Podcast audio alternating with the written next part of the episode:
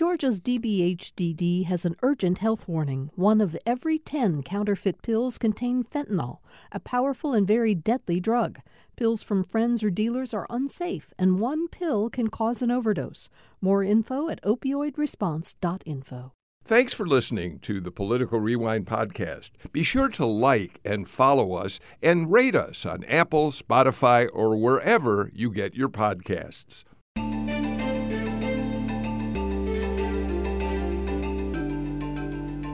And we come to the end of another week here on Political Rewind, another week of just enormous news, political news, specifically today being another day that we have a lot to talk about.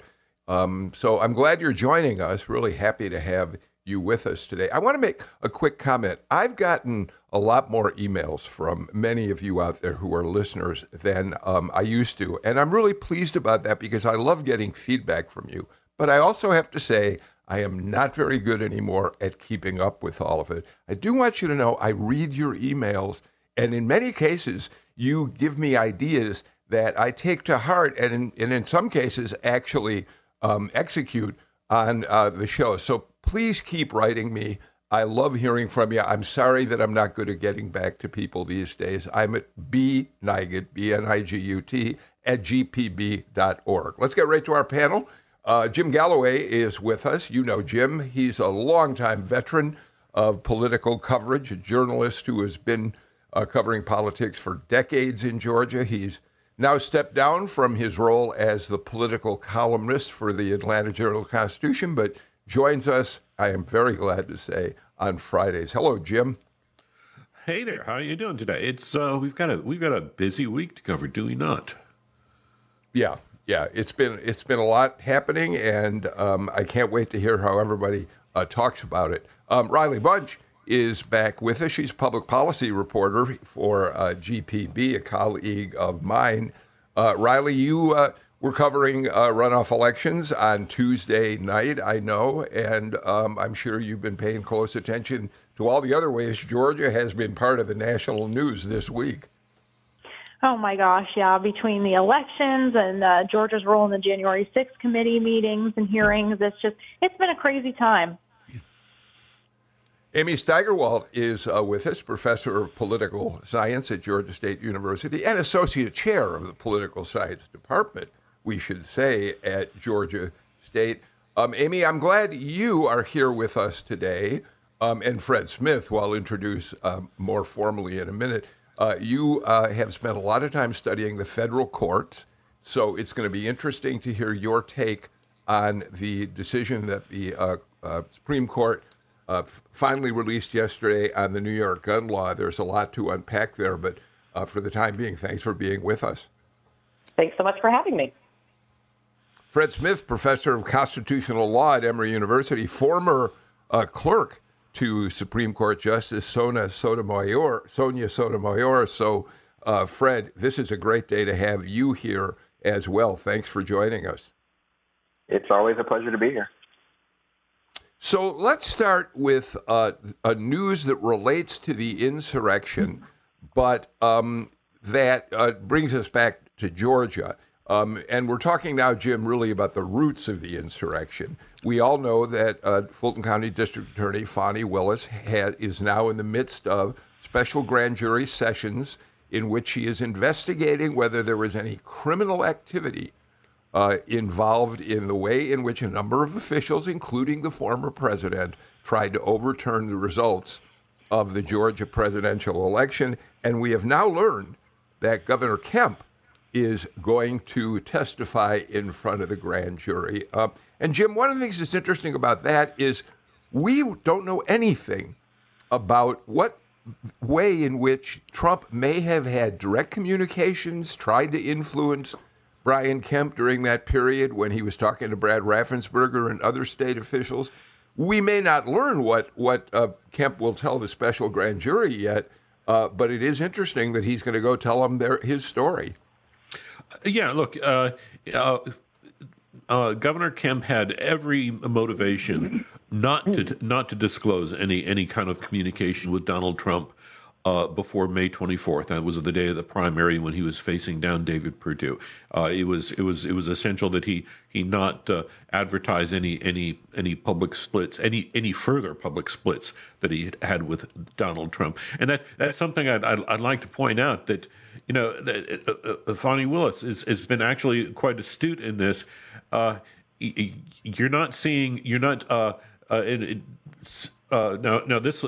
Kemp will be doing videotape. His testimony by videotape. It'll happen on July 25th. But like Raffensperger, his testimony before the Fulton County Grand Jury is coming after the primary, after the contest is over. So there's some political accommodation being made to recognize that a witness might be more forthcoming at one time than another. Riley, like I said, the testimony in this special grand jury is not released to the public. At least it won't be for some time. So we really don't know what he might have to say. But it's hard to imagine, given how focused Trump was on overturning Georgia and the calls that he made to others, that there wasn't some direct communication with Brian Kemp at some point. Yeah, and I think this is also something we can draw off of the January 6th committee hearings, right? A lot of the efforts that Trump was going through with the DOJ and his lawyers tie in and are directly related to a lot of the things that we know about that were happening in Georgia. So Jim is absolutely right. There's no reason that Kemp would have wanted to talk about these things due to his general election campaign. I think things will come out that we will learn. You know, there's been quite a number of people that testified already. You know, Brad Raffensperger testified, a number of Democrats that were involved in the committee hearings that heard from Rudy Giuliani testified. So it's big news that Kemp is going to be there. He's probably going to be one of the highest profile people that they talk to in this case. Yes, and a big part of this is, again, trying to, because in many ways, right, what the DA probe is doing here in Fulton County is what the January 6th committee doesn't really have the ability to do, which is to potentially, right, come up with either sort of civil or even criminal charges and to determine where it goes. And a lot of this is this focus on, which we've seen the January 6th committee really presenting, that Trump knew what he was doing and was continuing to do it even when told, right, that there was no evidence of election fraud, because that's to give the sort of intent, right, the motive behind and the intent, and to potentially go forward with that. And so, again, to reveal these sort of inner things that may have happened, right, we know sort of publicly, right, the Raffensperger tape is the biggest one, but we also know that there were behind-the-scenes pushes to get Kemp to call a special session, but what we don't know is how often that was happening, right? And also, who else was involved, right? Was it simply Trump? Was it that there were also other calls coming from other members of the administration, right? Was it a one-time thing, or was it multiple? And that's again going to this sort of broader idea of how concerted was this effort to really try to upend, right, the sort of legally laid out democratic process. Fred? Sure. Right. So ultimately, it's primarily the former President Trump, who is being investigated. And so presumably one of the big questions, no matter who's being interviewed, including Governor Kemp, is, you know, any indicia of what President Trump's intentions were. So anything that he said or did, and as Amy said, some of these are things that we know, but some of these might be calls or things that we don't know the details of, and the grand jury will at least have a better sense of that as they make their determination. So let's move from the Fani Willis investigation and tie it into the hearing of the House January 6th committee held yesterday. We all know that the focus of yesterday's hearing was on Trump's efforts to engage the Department of Justice in his effort to paint the elections in key states, Georgia being a major one, as fraudulent, as states that he actually won. And it was shocking testimony in many ways to hear the extent to which Trump tried to engage DOJ officials, including the acting attorney general, And they rebuffed him in every case. And Riley, Georgia played a big role in yesterday's hearing again yesterday because as the highest ranking members of the Department of Justice refused Trump's efforts, out of nowhere, a guy named Jeffrey Clark, who is actually an environmental attorney in the Justice Department, suddenly came into Trump's sights, and Trump started communicating with him directly, we learned, and suggested he should become the new acting attorney general because he was willing to, in fact, help Trump in his efforts to paint the picture of the fraudulent election. And one of the things that Jeffrey Clark did was draft a letter that he wanted to send out to Brian Kemp, Speaker David Ralston, and Butch Miller, President pro tem of the Georgia Senate. And I want to read just it never went out, but the president wanted it to be sent. Clark tried numerous times to get it out. And I'm going to read you just a little bit of it. The letter has been public, but it's good to remember what it was. The Department of Justice is investigating various irregularities in the 2020 election for President of the United States.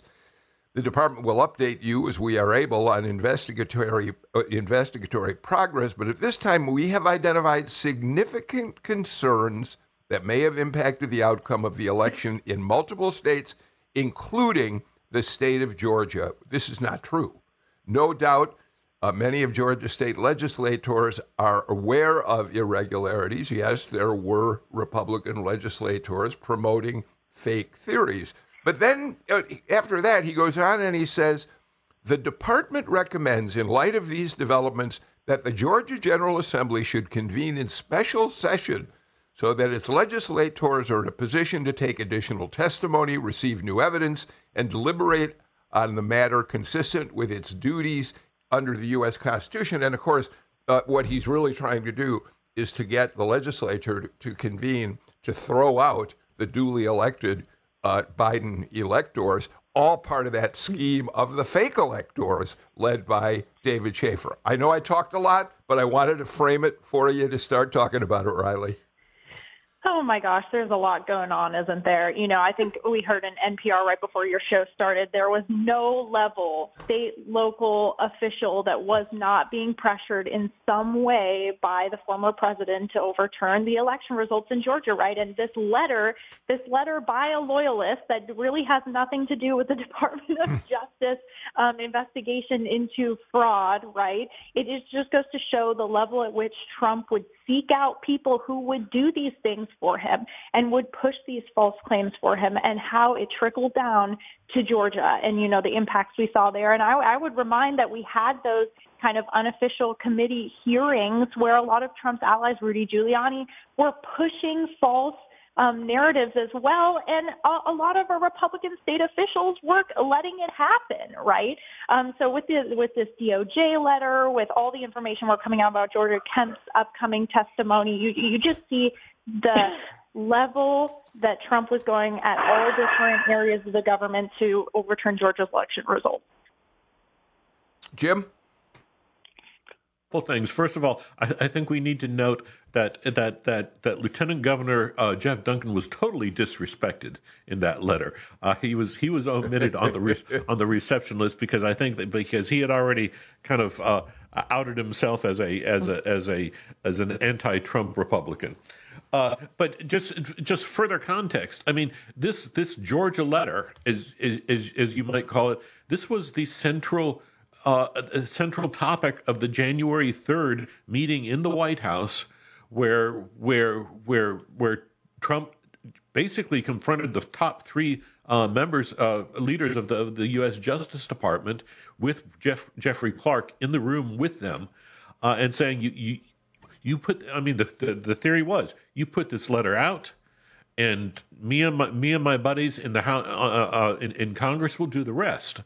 This was the foundation of what was supposed to happen on January 6th. This is the political revolt right here. This is where you're establishing a reason for the Senate to reject those electors, to send it back to Georgia. You would have had the House Freedom Caucus backing you up all the way on this. So it's that the Georgia letter is actually going to go down in history as a very important document, I think. I think that's right. Fred, one of the most astonishing things we heard, I think, and I'd love your thoughts, in testimony yesterday, was Jeff Rosen, the acting attorney general, and his number two, Richard Donoghue, as they described how they repeatedly rebuffed President Trump directly, said there's no truth. They kept, the president and his people kept coming at them with all these crazy conspiracy theories. They rejected all of them. And finally, I frankly don't remember whether it was Rosen or Donoghue who made this comment, but one of them said, the president eventually said to us, just say that the election was fraudulent and leave it to the Republicans in Congress to do the rest. Fred? Yeah, no, that is remarkable. And, you know, part of why there's so much focus, I think, on what people told President Trump is that that furnishes the basis for Trump's actions being fraudulent, right? So, you know, if he truly believed that the election had been stolen and he engaged in certain conduct, that's not to say that everything that he did as a result would be justified or even legally justified, but it would certainly make it more difficult to call his actions fraudulent. But the idea that people around him demonstrated with evidence time and again, no matter what conspiracy theory he brought, they rebuffed it. And he would just jump from one to another until you just kind of ran out of them. And then, you know, then he finally just kind of had to say, just make it happen, right? And, you know, that sort of thing suggests that, you know, he didn't believe all of these theories. But that the goal was to stay in power no matter what and not have a peaceful transfer of power. Amy? I think the only other thing to add on all of this, which might sound hyperbolic, but then again, all of my colleagues who study international relations tell me constantly it's not, is that one of the most important parts of this story is that, yes, it didn't happen, but imagine if even one of the people in this story had said, okay. Imagine if the attorney general, right, or the acting attorney general had said, okay. Imagine if the governor had said, okay. Imagine if the secretary of state had said, okay. And that becomes what's really difficult is that one of the things is we sort of rely on in the United States that people are going to follow the laws. And, of course, the question for those of us who study it is, on some level, why, right? What causes people to do that and not to act in a way? Because we do see behavior like that happening, to be perfectly blunt, routinely in other countries. Coups happen all the time. We see sort of not following that. And this is one where it is so easy to have seen where someone might have given into that pressure and have said, okay, right? We had somebody who was trying to, in the form of Jeffrey Clark. And so I think that that's the other part of this is to remember that on some level it shows sort of that fragility of how much we rely upon people being willing to do what is legally correct. And not give in to the pressure, for example, of the president of the United States saying to you, do this, especially when normally we presume that the president of the United States is giving lawful orders. And so I think that that also goes part and parcel and is one of the reasons why they're so focused on this is to sort of show how fraught that could be, because what happens if the next time there is someone who's willing to take those actions? So, Jim, one other element of this that I'd like to talk about, and I turn to you on this first because you have just the history we need to discuss it. We know that on the Sunday before the certification, before the final acceptance of the votes, the January 6th acceptance in Congress, that Trump called together all these the people in this drama, Jeff Rosen, Richard Donoghue, Jeffrey Clark, who he wanted to elevate at that point to acting attorney general, to have the guy who would finally carry out his bidding on pursuing the fake elections. And the meeting was extraordinarily tense, according to the testimony we heard yesterday. And eventually, Trump had to back down because he was told by Rosen and Donoghue, you're going to have every major U.S. attorney, everybody in the Justice Department that of significance is going to resign if you try to put Jeffrey Clark in place. You talked about the historic value of that letter. That meeting takes us back to the days of the Saturday Night Massacre, October 20th, 1973, when Richard Nixon ordered his Attorney General, Elliot Richardson, to fire the special prosecutor in the Watergate case, Archibald Cox. And we know that that led to a series of resignations, too. This is every bit as historic and even more breathtakingly broad in terms of how Trump tried to overturn the election. Oh no! This look. What was about to happen that Sunday on January 3rd would have made the Saturday Night Massacre look more like a domestic dispute. I mean, they were talking. I mean, he was. These fellows were talking about losing every assistant attorney general and the people under them and the people under them. And I think the best phrase there was that Jeffrey Clark would have found himself leading a cemetery, a graveyard. Mm-hmm. But if I could pose a question to Fred and Amy, our attorneys, Fred first, if you could. Okay, we've been talking about what essentially is Donald Trump's strategy of willful blindness. And is there a legal standard that has to be met to prove willful blindness? Because it's it is a strategy. Yes, I mean, sometimes in criminal law, enough evidence that someone was intentionally sticking their head in the sand and being the ostrich of sorts, can be enough to demonstrate intent. There's a number of federal statutes that are at issue here. Each of them, kind of with their own case law and so forth. And in some instances, the kind of ostrich strategy that Trump was employing, might have doomed him more than with respect to others. But it is to say the mere fact that someone just never says out loud that they know certain things is not, kind of a get out of jail free card for anybody who's listening to the president at home deciding how to structure your own affairs.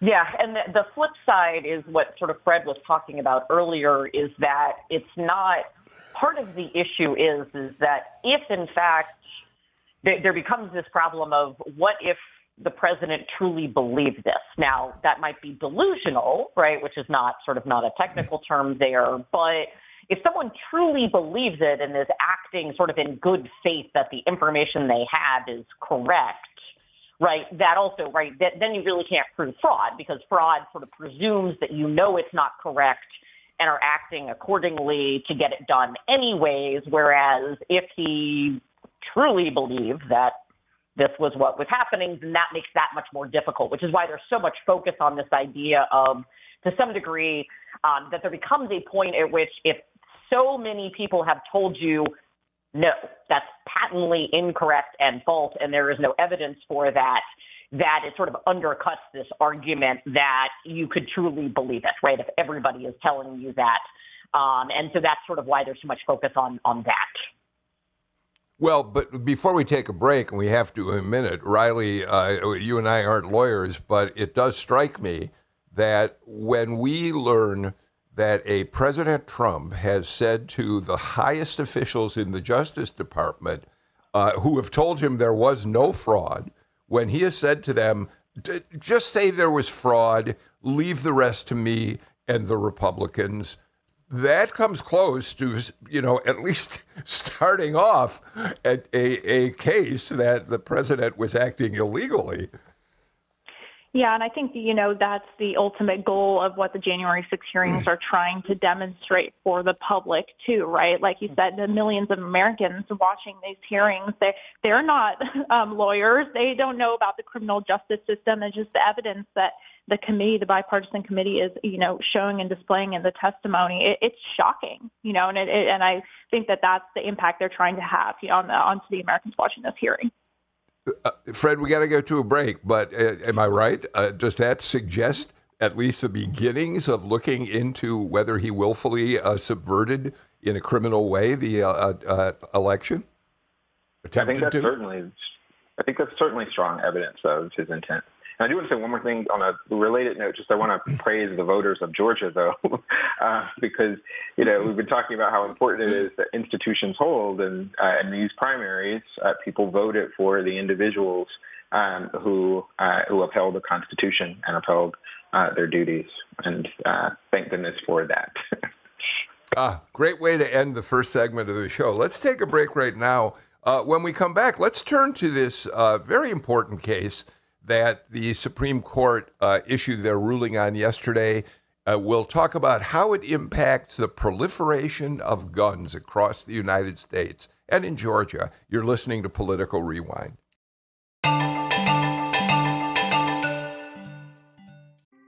Thanks for listening to Political Rewind. If you like this show, you'll also like Georgia Today. It's a daily podcast from GPB News, bringing you compelling stories and in-depth reporting that you won't hear anywhere else.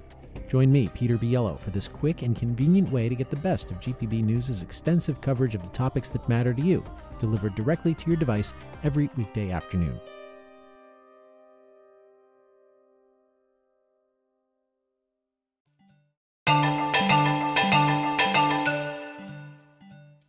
Fred Smith, Amy Steigerwald, Riley Bunch, Jim Galloway joined me for today's Political Rewind. Fred Smith, we got a ruling yesterday from the Supreme Court on the New York gun case, in which New York has restrictions on carrying the gun outside of the home. The law in New York was that there had to be special circumstances, that you felt that your life was in danger. You had a job that required you to have more security. That law was challenged, and the Supreme Court yesterday said that law's invalid, essentially. People have the right to bear, and Clarence Thomas was the justice who wrote the decision, and he said the right to bear arms suggests being able to take a gun out of your home and have it on the street with you. So, Fred, I want to get your take on it, but if you don't mind, Fred, I want to start this conversation by just reminding people just what the Second Amendment actually says. It's pretty brief. The Second Amendment says a well-regulated militia being necessary to the security of a free state, the right of the people to keep and bear arms shall not be infringed. And from that, we have had decades of contentiousness over what exactly the Second Amendment allows. And yesterday we got a broad interpretation that says you can carry a gun anywhere. Yeah, so in D.C. versus Heller, the Supreme Court said that the most important part of the Second Amendment is that very last clause. The right to bear arms shall not be infringed, or the right of the people to keep and bear arms shall not be infringed. And that the language with respect to militias and so forth, that is just kind of, it just sort of sets the stage. But that really all of the operative action is in that very last provision. And they went on to say that people have a right to carry a handgun in the home. And yes, yesterday the Supreme Court took a step further to say that this does not just apply in the home, that this also applies outside of the home, and that people also have a constitutional right to carry concealed weapons. This is going to mostly affect 7 states that had stringent laws with respect to being able to carry a concealed weapon. Georgia's not one of those states. Georgia already, of course, has among the most gun-friendly laws in the country. But in California, New York, Massachusetts, Maine, Hawaii, and I'm missing some, but 7 states in total, those are the states that are going to be impacted by this ruling. At this point now, people will be able to access much more easily. They'll be able to access guns. And what this opinion also does is it raises questions about kind of every gun restriction, because it creates a new test for determining whether or not something violates the Second Amendment. So the court made clear that there are some restrictions that it will uphold. So they said that guns in courtrooms, courthouses, that continues to be it's constitutional to ban guns there. It's also constitutional ban guns in legislatures and in polling places. So they said outside of that, they're going to want a lot of history demonstrating that the restrictions are justified either by the state of affairs in the 1700s or the state of affairs in the 1860s when the 14th Amendment was adopted. Amy, just to be clear, this was a 6-3 decision. It was the conservatives, the Trump-appointed conservatives on the court, who contributed to this decision going the way it did. Yes, this is definitely a decision that falls along sort of our sort of normal ideological and partisan lines, and I think really shows the degree to which something I study a lot, that a president's choice of who federal judges are going to be can really shift the dynamics of the law, and I think we're seeing that much more starkly than we normally would in a number of these cases. There is, I think, for a lot of people, kind of an argument that it's not really the Roberts Court anymore, that it may be becoming the Thomas Court, that we've sort of seen this shift, and that the sort of center of gravity of the court has really shifted over there. And I just to sort of piggyback on what Fred was saying, what is so important about this decision is not necessarily it is important, the very precise holding that this particular law was unconstitutional, but the bigger point actually was the shift to a new test to be utilized going forward, and especially this test, which was about how states have to now focus on trying to defend, and the federal government, right, gun laws based upon whether or not they can make an argument that will satisfy, right, at least 5 members of the court, that it is in line with historical practices as the justices of the Supreme Court will determine. And so there's a large part of this, which was the court going through and saying, okay, great, you pointed to a whole bunch of early laws that seem very similar, but we don't find these to be either analogous or enough support for the determination that you've reached. And so it's an interesting one in that it shifts, because in part the court said part of the problem with this law was that it gave a lot of subjectivity to the state to determine who could make an argument about whether or not they should get this permit or not, right? And a lot of other places, there's very objective standards, and if you meet them, you get it. So what they've now done is shifted away from there, but to now having to say that you have been able to prove that your understanding of the historical background is the same as those on the court. Jim? A couple things. First of all, we need to note that Chief Justice John Roberts and Justice Kavanaugh had a separate opinion that said addressed specifically what Amy was saying, was that if you have neutral requirements to issue concealed carry permits, those are acceptable as long as they're evenly applied to, and there's no bureaucratic judgment of whether your answers or your causes are sufficient. But a question to our constitutional experts here: what do you do? I mean, it's not as if the United States has a single history. I mean, we have multiple histories, and which one is the one that rules? I mean, look, the gunfight at the OK Corral was provoked by gun control. The Earp brothers were trying to enforce a ban on firearms in public. Does that win the argument? Well, let me add to that, if I may, Fred, and then Amy. I'm also curious about, we know, as it's already been stated, what Georgia's law now is, you know, what they call, Republicans call constitutional carry, open carry. But I'm wondering two things about that. Number one, is there anything in this language about, yes, we do allow for certain restrictions, that rather than eliminating the possibility that the Georgia law could be challenged, offers opponents an opportunity to go back to the legislature and say, okay, the Supreme Court has now ruled that there are certain restrictions that can be put in place, and introduce legislation to do just that. Is that an opening, Fred, or do I misunderstand this entirely?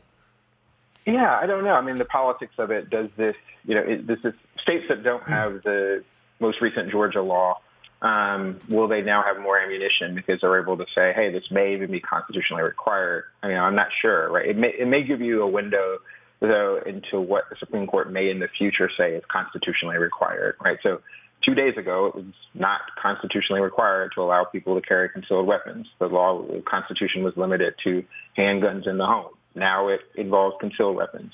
It may well be that one day the court will say that you can't require permits at all unless you can show that, you know, in 1868 or that in the late 1700s that something like that was allowed during that time. Right. Actually, Riley, I want to get you into the discussion because I want to talk about the political implications of all of this.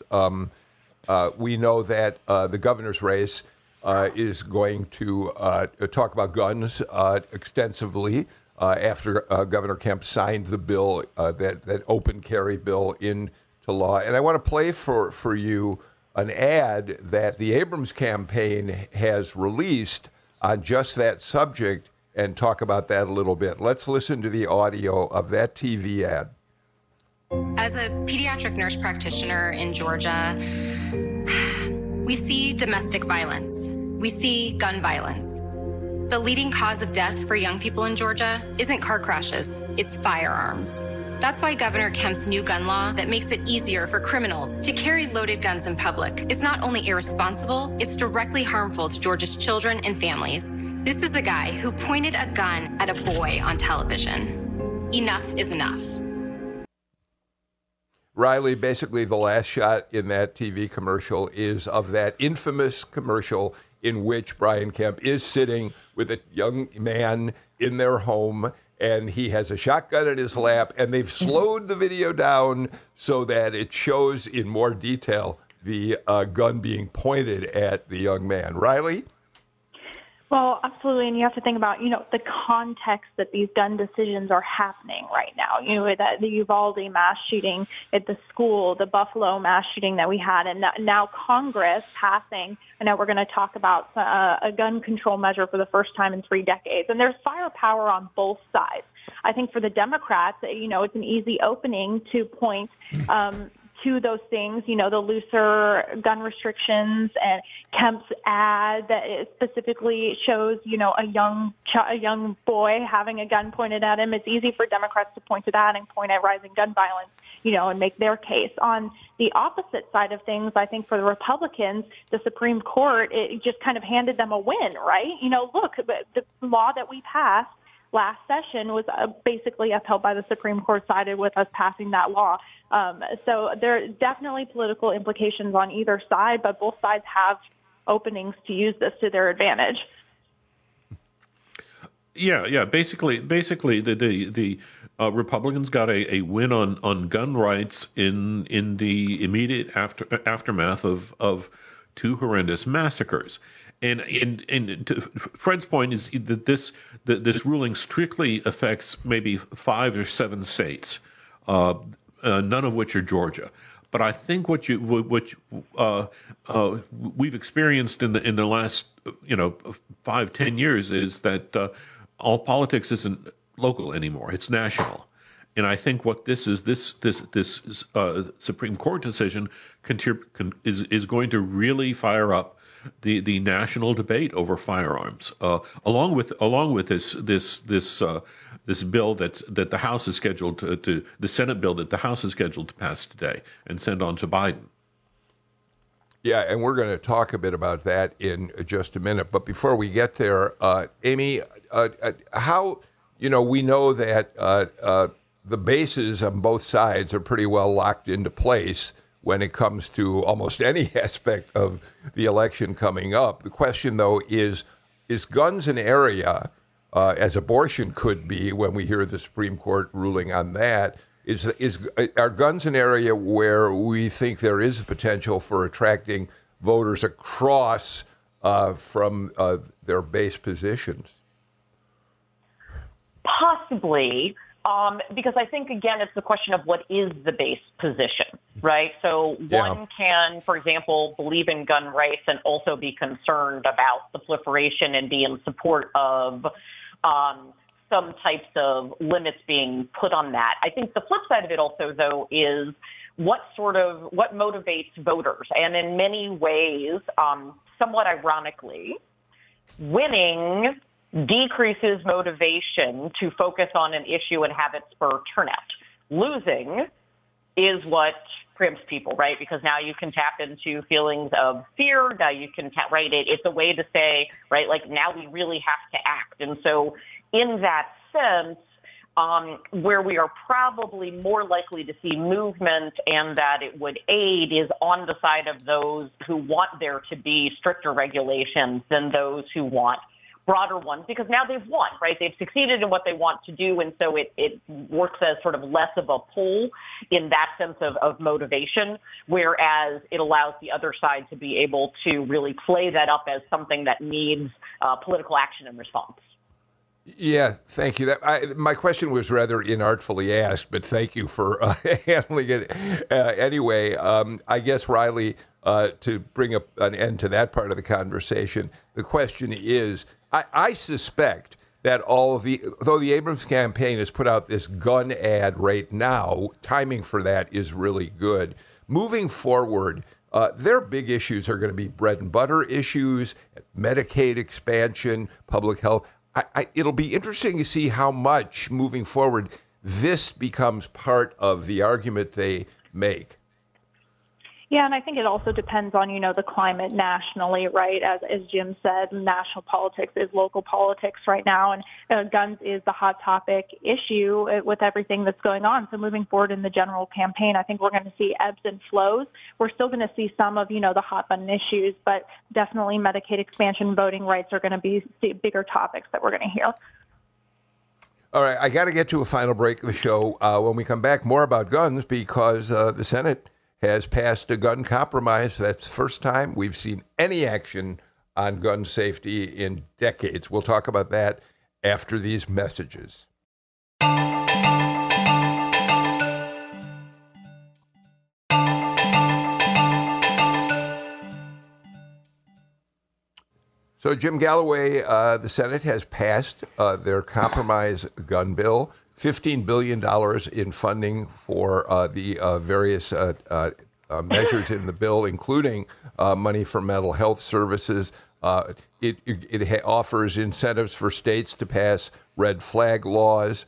It closes the so-called boyfriend loophole so that you don't have to be a spouse, a dangerous character, to be denied a gun if you've been violent with your partner. Expands background checks for juveniles under 21, mental health records for buyers under 21 as well. There's money in there for school safety and the like. The question becomes: people are celebrating it as a first time anything has happened. The question is, will it make a difference? And we don't know the answer to that. No, and it's it works at the edges. We're not talking about any bans on assault weapons. We're not talking about capacity of magazines. We're not talking about high velocity ammunition. So there's the hardware is not being addressed here. We're just kind of working around the edges. You had 15 Republicans. That is significant. Mm-hmm. Join for passage in the Senate. This is the first gun legislation, I believe, since 1994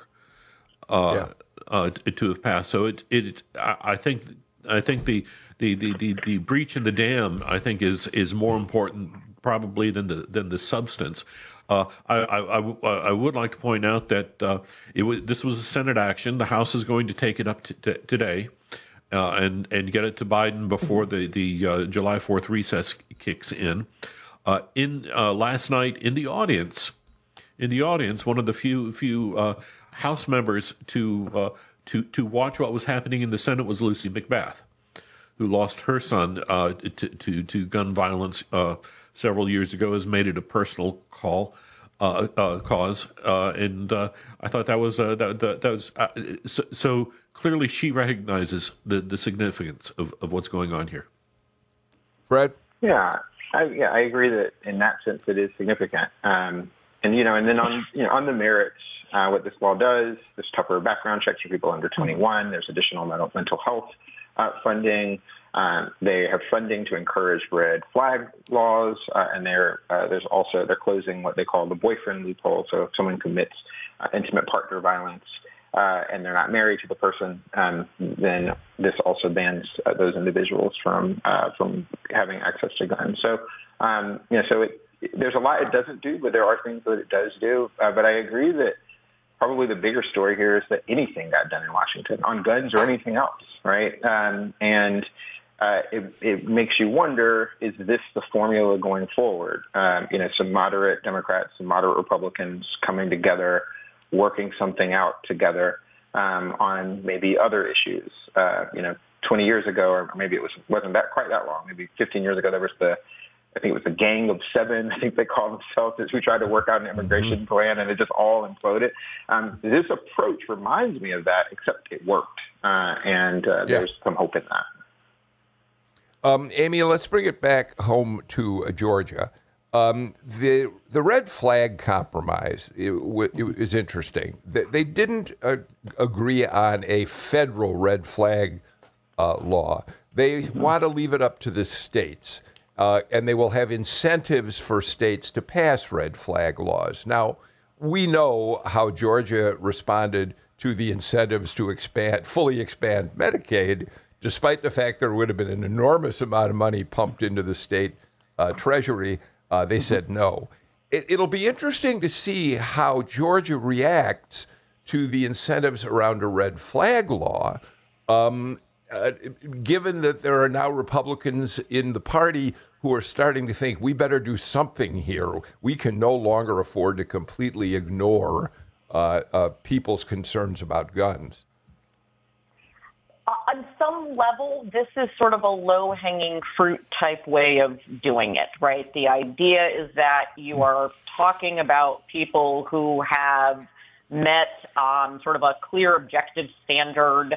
It ties in very nicely with the recent mental health bill, the omnibus bill that was just passed by the Georgia legislature and, of course, spearheaded by Speaker Ralston, and is the type of thing that ties into that because, again, it's about our reaction to that, of expanding it, of sort of focusing on those types of things. And so it doesn't bring up the sort of broader issues that something like Medicaid does, which gets you into this kind of broader, to what degree should the government be really taking care, right, doing these things, right? There were concerns about how much that might cost and things like that. And so I do think that this is the one where you can say, look, we've done something, right? All of these arguments that we're not trying to do something, it really is a kind of easy one to adopt and say, look, we've handled the things you're all concerned about while still protecting the individual rights that we've got there. And so it would strike me as, and of course, let's be clear that I'm not a political strategist.